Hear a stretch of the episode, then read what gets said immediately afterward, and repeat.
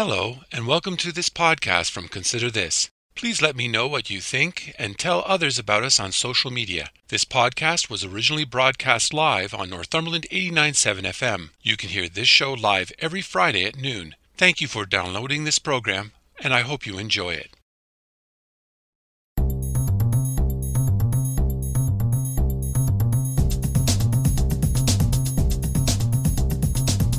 Hello, I'm Robert Washburn, welcome to Consider This Northumberland, a current affairs program dedicated to the issues facing our community.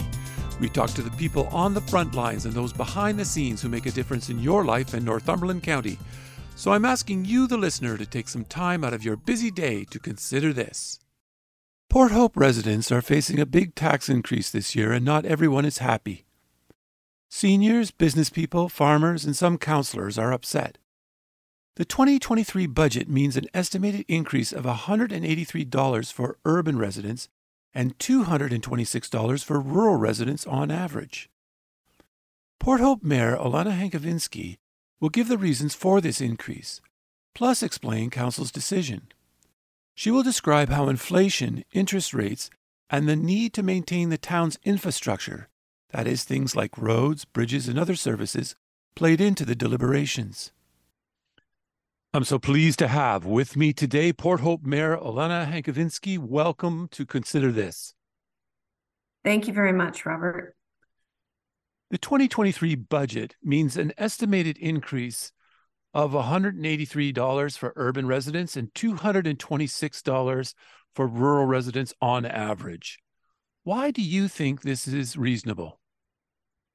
Well, there's there's of course um, nobody likes to think about tax increases ever ever, and uh, if if you talk to folks, they would probably say it would be reasonable if we had no increases or very little increases, but you know the things about life that are inevitable death and taxes. So here we have it. Um, what what i will say is a few things about our process here in port hope is that the considerations for this year's budget were were very careful.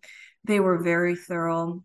Really included active participation of staff at all levels. It was a very engaged process. It was a very careful deliberation of council. Very difficult decisions had to be made. And I'm very confident that where we have landed is actually very reasonable. We are below inflation on the operating budget increase side of things, which, as you know, is uh, currently sitting around 6%. So at 4.3%, we're well below inflation on the operating budget side of things. And we have made the decision to invest in not falling further behind on infrastructure costs for the municipality. Like many municipalities across Ontario, we are underfunded. We've been historically underfunded. So we've made a decision to invest $18 million into capital uh, projects uh, to address the increasing gap in critical infrastructure needs and the funding available for those. And, you know, I think it's worth noting that in 2022, the cost of infrastructure rose over 15%. And that does not include the kind of uh, historic shortfalls that we've had in our funding. So, our infrastructure uh, inflation is growing more uh, more than twice than the consumer inflation rate. When you were talking at council and debating the budget, you said this is a budget that is about responsible governance. Can you explain what you meant by that? Well, responsible governance uh, for me is looking at all the different pieces of the puzzle and saying, where do the hard decisions need to be made? Where are the things that we can really cut on the operating side of things? Knowing that you know there are shortfalls and there are things that we w- that we wish we could have funded. But we really made the conscientious decision and effort to stay as i said under inflation. But when we looked at where our gap is in infrastructure and we got direction from staff saying that if we didn't increase by a certain percent, we would be falling further behind, going into more debt, playing more catch up. Over the years, the responsible thing to do is stop the leakage, stop the rate at which we're losing money, stop the rate at which we're going into debt. And at the same time, saying, okay, if we're holding the line, and that's all we're doing right now is holding the line, where are we also going to find more resources and opportunities to diversify the tax base here in Port Hope? And that's exactly what we did. We invested in those lines that could bring us more revenue into our community, whether that's marketing for tourism, whether that's marketing and efforts towards increasing business and industry to Port Hope, or whether that was through putting in a position of a grant facilitator to write more grants to bring more money into the community. Port Hope is one of the slowest growing communities in Ontario, and we took the step to hold the bleed in terms of the money that we're losing, but investing in the areas very strategically that can put us on a new path uh, to growth and hopefully in the future being able to keep our taxes at a more reasonable rate. We can't just keep putting the increase and the pressure on our individual taxpayers in this community. Many counselors, when they were talking, kept using the word crisis.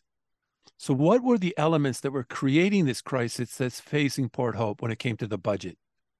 Well, it's a, you know, it's obviously a perfect storm that's faced by not only our municipality, by others dealing with um, a post pandemic recovery, social, political, economic recovery from the pandemic, high, record high inflation, the pressure for more programs and services that we all know the crisis, the housing crisis, the homeless crisis, the mental health crisis, the opioid crisis, plus not enough revenue coming in and the gap in our infrastructure funding widening. So that is a perfect storm and a crisis that we really needed to address. And we also know that the status quo is not going to be the status quo as we see more adverse weather events and as our infrastructure is going to be challenged by the climate crisis.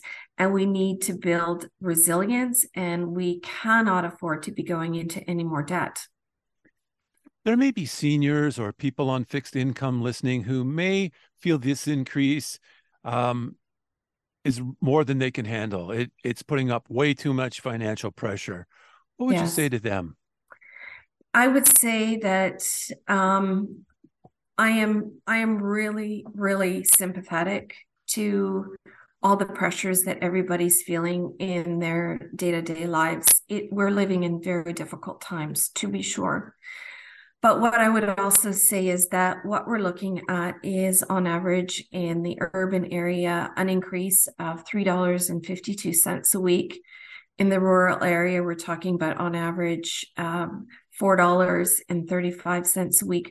We all know anybody who's gone to the grocery store or engaged in any other kinds of purchases of goods and services that everything is going up in cost. And the municipality is not somehow immune to those rising costs. And what I would say is is this please bear with us. We have a plan of how to make things better in this community. Our our longer term goal is not to be left behind and in the process not to leave anyone else behind and if we didn't make these responsible choices this year I truly believe that we would make people more vulnerable and more at risk and more burdened in the future. Seniors and people on fixed income is only one group. There are also business people, and part of the debate, this was raised that business people, especially those in the downtown, didn't feel that they were consulted sufficiently, and many have deep concerns about their viability facing this budget. Yes. Well, again, um, I'm very well aware of the challenges of our of our local um, businesses, and I would I would say two things. Um, everything that was brought forward in this budget is aligned with the strategic plan that's currently still in place in Port Hope. We are, of course, undergoing uh, a, a renewal of that strategic plan, but the directions are absolutely in line with those strategic priorities. I would also say that we have invested heavily in this budget in the in the two lines that will make the biggest difference for this community for business and that is we've increased significantly the amount that we're putting into marketing for tourism. We're rethinking our entire approach to increasing the traffic that comes to our local businesses and we're investing heavily into bringing more business and industry in the community that we hope will have a multiplier effect for the existing businesses in this community. And as I mentioned earlier, we also have a grants person who will now be working with the municipality that we hope will also be available to all the businesses to help them maybe reach some sources and funding and grants that can help them sustain and grow their business. Councillor Vicky Mink said she did not support the budget. She argued that some items needed to be better researched and part of a strategic plan. She accused council of bypassing key community engagement as part of a strategic plan. If you were sitting down across from her and those who raised these concerns to her, what would you tell them? Let's start with the lack of research. Well, I, I'm not sure what you would mean by the, the lack of research, Robert, because everything that came forward in this budget was very well researched by staff. It was carefully considered by both staff and council. We had two days of very in depth deliberations all of the material on the budget, as all years, was posted available online. The meetings deliberations were open to the public. And I can tell you that we received very little input and dialogue into the deliberations or even some of the decisions that had been made by the committee prior to the budget coming forward to a vote on council. In terms of community engagement as a whole, as I've mentioned, the process was open to the public. The priorities presented are absolutely in line with the current strategic plan, which was very much created and embedded in the process of community decision making. And at the end of the day, the council that had been voted in this last election and who campaigned and heard from people on the ground as to what some of the priorities are also made the decision to be responsible not to put this community further in jeopardy with our finances. And you know as i as i would say to folks um you know imagine you had a, a $20000 credit card debt and we said it's fine for you to pay less than minimum payment every month and have no plan to ever get out of that debt what would be your answer to that and so I think putting it in those terms, we're saying to the public, we're just holding the line. We're not making any any inappropriate huge investments into the infrastructure. We're just saying we're not putting us further behind, further in debt. We've put money into areas that we can grow. And by the way, as we create the new strategic plan, we will be making every effort to engage with the public about what should we, what we should be doing moving forward in terms of how we're actually going to be spending those infrastructure dollars. Just so I'm clear, I was referring to Vicky Mink saying those things, not yes. me. Yeah. Yes. So we're clear. One of the other things she raised in in her remarks was that uh, the budget's going to hurt the development when it comes to affordable housing, not help it. Mm. You you disagree? Tell me more. Well, you know, I I again, uh, and I I'm going to speak just about my perception personally around the the housing situation here in Port Hope. I think we are setting aside a significant investment to attract business and industry into Port Hope as a way to bolster economic development. We're also in the process taking stock of all the municipal lands that we have, the inventory to see how we can develop those into a diversified housing stock, into how we can actually leverage that to address some of the issues of, of uh, homelessness right through to affordable housing um, so I I actually don't I don't see that that connection at all. I in, in fact I think we've opened the door to be able to move more rapidly on creating those housing opportunities that are so required in this community, but also investing on the community and economic development side to help sustain those that are already here and those who want to come and make Port Hope their home. It's not unusual to hear in Port Hope urban residents and rural residents saying there's a disparity between the taxes between the two sides. Yes.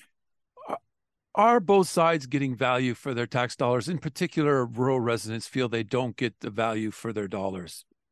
Well, that's you know that's a terrific question, Robert, and you're probably very familiar with the fact that um, this council is inheriting um, an amalgamation that happened a number of years ago that wasn't pleasing to many of the residents in in the rural area. This council, of course, is inheriting um, that legacy, and we're trying to do the best that we can. But what what I would say, probably two things on this point. The first one is there are significant infrastructure needs in the rural area. So, for example, just as one example, we have to rebuild the Silver Glen Bridge in the in the rural area. And when you're talking about projects that are in the, you know, 1.6, 1.8 million dollar range, we're we're talking then about spreading that over if we're just talking about the rural area, a smaller amount of population that would then bear the burden of those costs. So what we're talking about here are pooled risks and and pooled costs, and that's not always visible um, when when we're thinking about budgets and budgetary expenses. On the other hand, do we have an opportunity to think in the future about a different relationship between the two wards, potentially even different representation and governance structure? I think this council is very much open to all of it. But I think for the purposes of this budget, we're just saying we, we're holding the line we're prioritizing infrastructure projects that benefit both the rural and urban community. And we have a plan for how we're going to generate more investment into all of Port Hope, making no distinction between the two wards. The library proposed a 9% increase in the draft budget. What was the final decision by council on that budget? And how is that money being spent in your mind? Is it being spent wisely?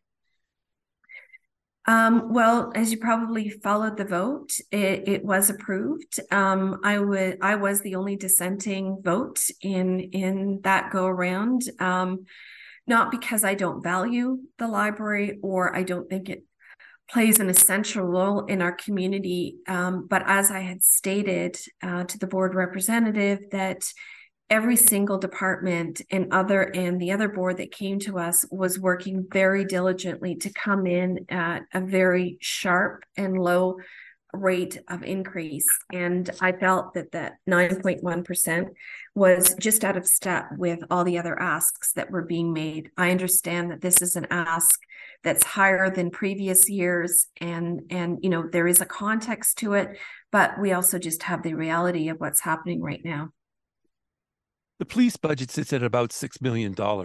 At County Council, you voted to update a study for a county-wide police force.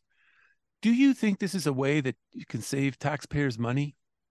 Well, I, I want to correct you on that, Robert. It wasn't, uh, it was only to look at what might be both the costs and benefits of moving in this kind of direction as opposed to actually pursuing that as an option. So this is about um, this is about updating evidence that can point us to where potentially the costs and savings might be. No decision has been made about any kind of countywide policing.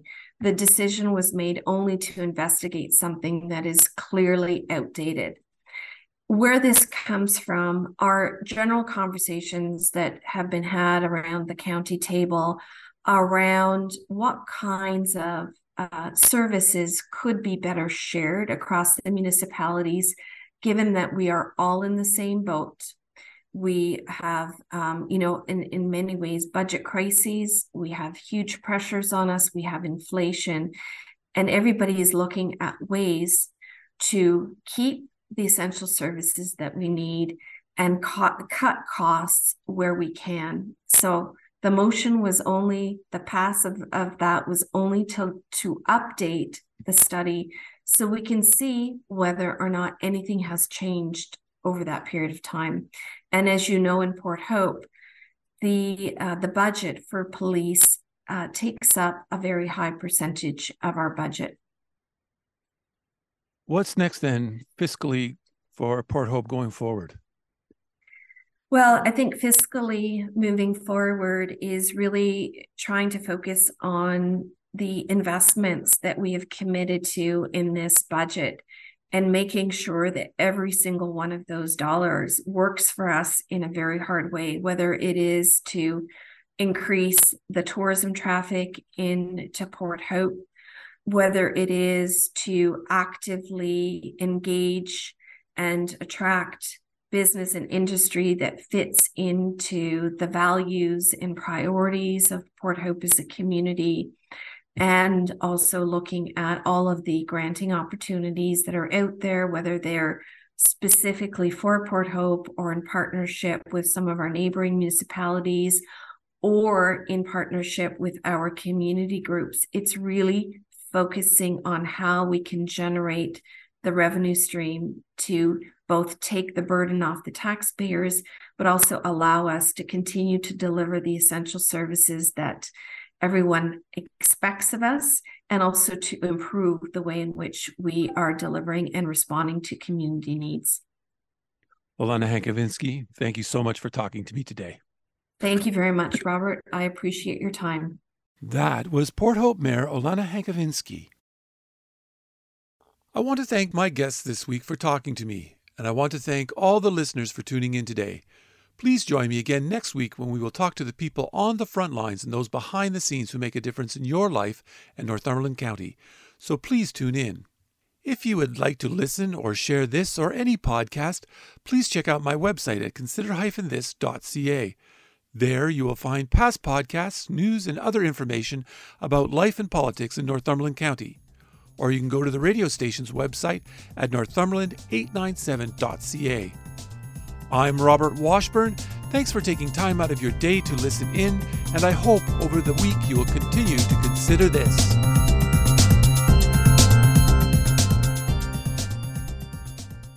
Thank you for listening to this podcast from Consider This. If you have any comments or would like to suggest a story, please contact me at consider this Northumberland at gmail.com, or you can message me on Facebook at Consider This. If you enjoyed this podcast or are looking for more news and information about Northumberland County, please check out my website at consider-this.ca. That's consider-this.ca. And don't forget to share. And again, thank you for listening and stay tuned for more from Consider This.